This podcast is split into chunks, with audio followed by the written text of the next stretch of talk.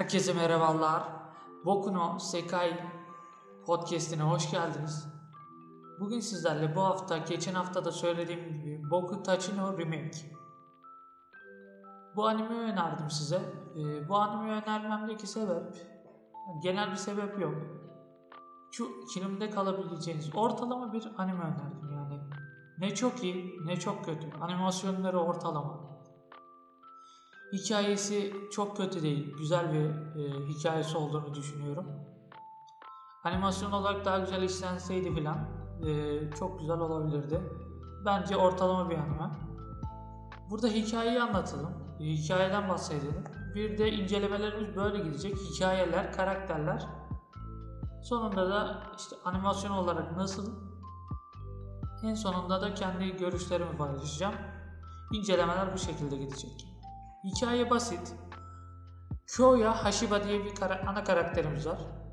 Hayat, e, hayatı kötü sonuçlanıyor. İşte üniversiteden mezun oluyor. Sonra işe giriyor. İşlerden atılıyor. Ee, kurgu yapıyor. Oyun sektöründe de çalışıyor. Her işte çalışıyor. Böyle he- elinden her iş gelir adam dediğinizde Kyoya falan gelir aklınıza. Öyle birisi. Ee, şirketten kovulduğunda bağımsız bir geliştirme stüdyosundan serbest bırakıldı ve çalışma hayal, hayal ettiği o stüdyoya yönetmen olan Ekyo Kawasega, Kawasegawa, Kawasegawa bu zaten geçmişe döndüğünde de e, Kawasegawa'yı görüyoruz. Onunla karşılaşıyor. O da dahi değil. Çok çalışarak e, belli bir pozisyona gelmeye çalışan bir karakter elinden gelen her şeyi yapıyor ama dahilerle karşılaştıramaz. Bu Kyoya'nın Platin Sedai dediği nesil onun rol modelleri aynı nesilde okumuşlar ama e, karşılaştırılamazlar yani. Yetenekleri filan o öyle düşünüyor.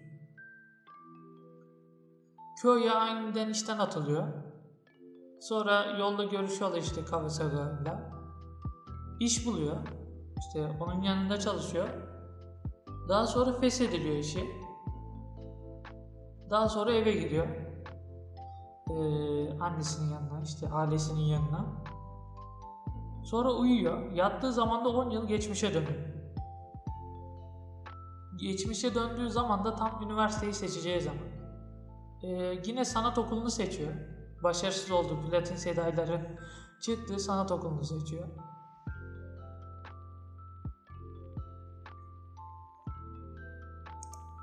Burada önceki hayatından farklı olarak platin sedaylarla birebir tanışıyor. Yani görüyor. Bu platin sedaylarla aynı eve taşınıyorlar işte. Bunlar görüşüyorlar. Burada e, bir şey karar veriyorlar işte. Oyun yapmaya karar veriyorlar. E, Doğu oyunlarını yapmaya karar veriyorlar. Ve oyun yaparken işler düzgün gitmeyebiliyor. Kyo'ya bunları düzeltmeye çalışıyor. Hikaye böyle ilerliyor. Karakterlere baksak, bakacak olursak Kyoya Hashiba diye bir karakter, işte ana karakterimiz bütün hikaye bu karakterin etrafında dönüyor. Karakterimiz böyle geçmişe dönse bile aşırı yardımsever böyle. e, Yardımsever takılıyor. Mesela gerçek bir e, normal bir insan geçmişe dönse ilerideki zamandaki olacak olayları ya da bir içerik üretiyor. İçeriklerini üretebilir. Yani kitap yazılıyorsa gelecekte o konu hakkında onun kitabını yazar falan böyle para kazanabilir. Ama öyle bir e, şeyi yok. Gayesi yok. Böyle yardımsever güzel bir karakterimiz ama genel olarak yani yardımseverliği de bir yerlerde çok göze batıyor yani. Ee, yardım ettiği insanlar moralleri bozuluyor. Mesela okuldan ayrılmak isteyen bir karakterimiz de var. İkinci erkek karakter. Aynı evde yaşadıkları. iki kız iki erkek yaşıyorlar. İkinci erkek karakterimiz öyle evden ayrılmak istiyor. İkinci karakter olarak Aki Shino. Shino Aki diye sesleniyorlar orada e, şey olarak. Karakter olarak, isim olarak e, animenin içinde. Çizim yapan bir arkadaşımız. Bu arada Kyoya'nın sevgilisi oluyor. Bunu da söyleyelim burada. Bu arada köye geçmişe dönmeden önce bunu telefonda resim şey kapak fotoğrafı olarak telefonda duvar kağıdı olarak kullandığı resim Shinoaki'nin yaptığı resimlerden birisi. Ee, e, Shinoaki'nin böyle depresyona girdiği zamanlar oluyor böyle ama yine e, köye onu neşelendiriyor işte bu yardımsever dediğimiz kısmı burada çok ortaya çıkıyor. İsteklerini kaybetti mi? Platin Seda'yla olan insanlar isteklerini kaybetti mi? Kyoya onları neşelendirmeye çalışan bir yan karakter gibi ben anlamadım orayı da. Yan karakter gibi böyle. Ana karakter onlar da yan karakter Kyoya gibi böyle saçma bir durum oluyor bazen. Animedeki ikinci kadın karakterimiz Nanako diye bir karakterimiz var. Bu da e, ses ses olarak yetenekli. Yani şarkıcı olabilecek kapasiteye sahip bir karakter ama kendi özgüveni yok. O yüzden e, fakülteye işte e, katılırken, üniversiteye girerken oyunculuk bölümünden girmiş. Ama oyunculuğu kötü yani. Böyle çok iyi değil, ortalama derece bir oyunculuğu var. Nanako'nun ses yeteneği olduğu için yani şarkı söylemede yeteneği olduğu için Kyoya onu destekliyor falan böyle yardımcı olmaya çalışıyor. E, yaptıkları oyunlarda seslendirmeyi de o yapıyor zaten. E, son olarak bir tane erkek karakterimiz var işte aynı evde yaşadıkları. Tsu Rayuki diye bir tane erkek karakterimiz var. Bu da yazar. Yazar olmak istiyor. Yani yazı yazma, senaryo yazma gibi güzel bir yeteneği var. Ama geliştirmeden önce senaryo yazma, geliştirmeden önce bu oyun senaryolarını 10 kere falan 20 kere yazıyorlar, yeniden siliyorlar, köye düzeltiyor. Ee, işte böyle ilerliyor direkt. Bir o yazıyor, bir o yazıyor, düzeltiyor köye. Yanlış yazdığı yerleri söylüyor böyle ilerliyor. Ee, Tsuruyaki'nin e, nefsi kırılıyor büyük ihtimalle.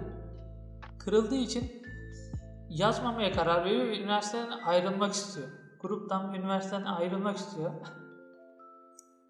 Burada aynı üniversitede işte bu geçmişe dönmeden önce patronu olan aynı şirkette çalıştıkları oyun şirketinde ve oyun şirketinin bat yani onları işten çıkarttıkları Kawasegawa e, orada öğrenci olarak Platin Sedan'la birlikte okumuş. Burada onların içinde bir rekabet var. Bir de bu kadın Tsundere yani Tsundere karakterlerinin nasıl olduğunu da söyleyeyim. Tsundere karakterler ilk başta sert böyle. Sert davranıyorlar birbirlerine. Daha sonradan zamanla yumuşayan karakterlere Japon animelerinde Tsundere karakterler diyorlar. O da öyle bir karakter yani çoğu animede izlerseniz görürsünüz. Tsundere animeler e, karakterleri görme ihtimaliniz çok yüksektir. Son olarak da son olarak demiyorum sonra en son görüşlerimi yani anime hakkında görüşlerimi belirteceğim. Burada animenin çizimlerinin nasıl olduğu, e, animede genel olarak gözlere dikkat edildiği için yani gözlere dikkat çekmeye çalışıyorlar. Renkleri filan bu animedeki gözlerin renkleri çok güzeldi. E, bayağı güzeldi. Kyoya'nın diğer karakterlerin gözleri bayağı güzeldi. Gradient geçişler falan gayet güzeldi. Ama animasyon olarak ortalama bir animasyonu vardı. Çizimler de ortalamaydı. Çoğu animede görebileceğiniz çizimlerdi. Genel olarak böyle ortalama bir animeydi. Ne çok iyi ne çok kötü bir anime olduğunu düşünüyorum ben. Son olarak da kendi düşüncelerimi belirteyim. Anime bence ortalama bir animeydi. Ne çok güzel ne çok kötü. Böyle izlenir. Yoklukta gider bir anime diyebiliriz buna. Yoklukta gider bir anime. Ee, ama daha çok güzel işlenebilirdi. Yani konusu bayağı güzeldi bence. Konusunu bayağı sevmiştim o yüzden izlemiştim. Okuyunca çok hoşuma gittiğini düşündüm o yüzden izledim ama ama izlemeye başlayınca karakterlerin yani karakterler de güzeldi aslında. Çizimler filan e, o kadar iyi olmadığını görünce bir de e, işleniş tarzının hikayenin işleniş tarzı da o kadar güzel değildi. O yüzden fazla beğenmedim. Ortalama bir animeydi benim için. E, bugünkü incelememiz bu kadar. Yani beğendiyseniz podcast'imizi kaydetmeyi unutmayın. Instagram hesabım Emin Karadak 0. Oraya da gelerek podcast yayınlandığında direkt bildirim alabilirsiniz. Story'de paylaşıyorum. E, son olarak da yarın e, önümüzdeki hafta izleyeceğimiz anime olarak da Psycho Pass Psycho Pass diye bir tane anime var. Birinci sezonunu izleyecek. Bu anime 3 sezon falan. İlk sezonunu izleyeceğiz ve e, incelemesini podcast olarak yayınlayacağım.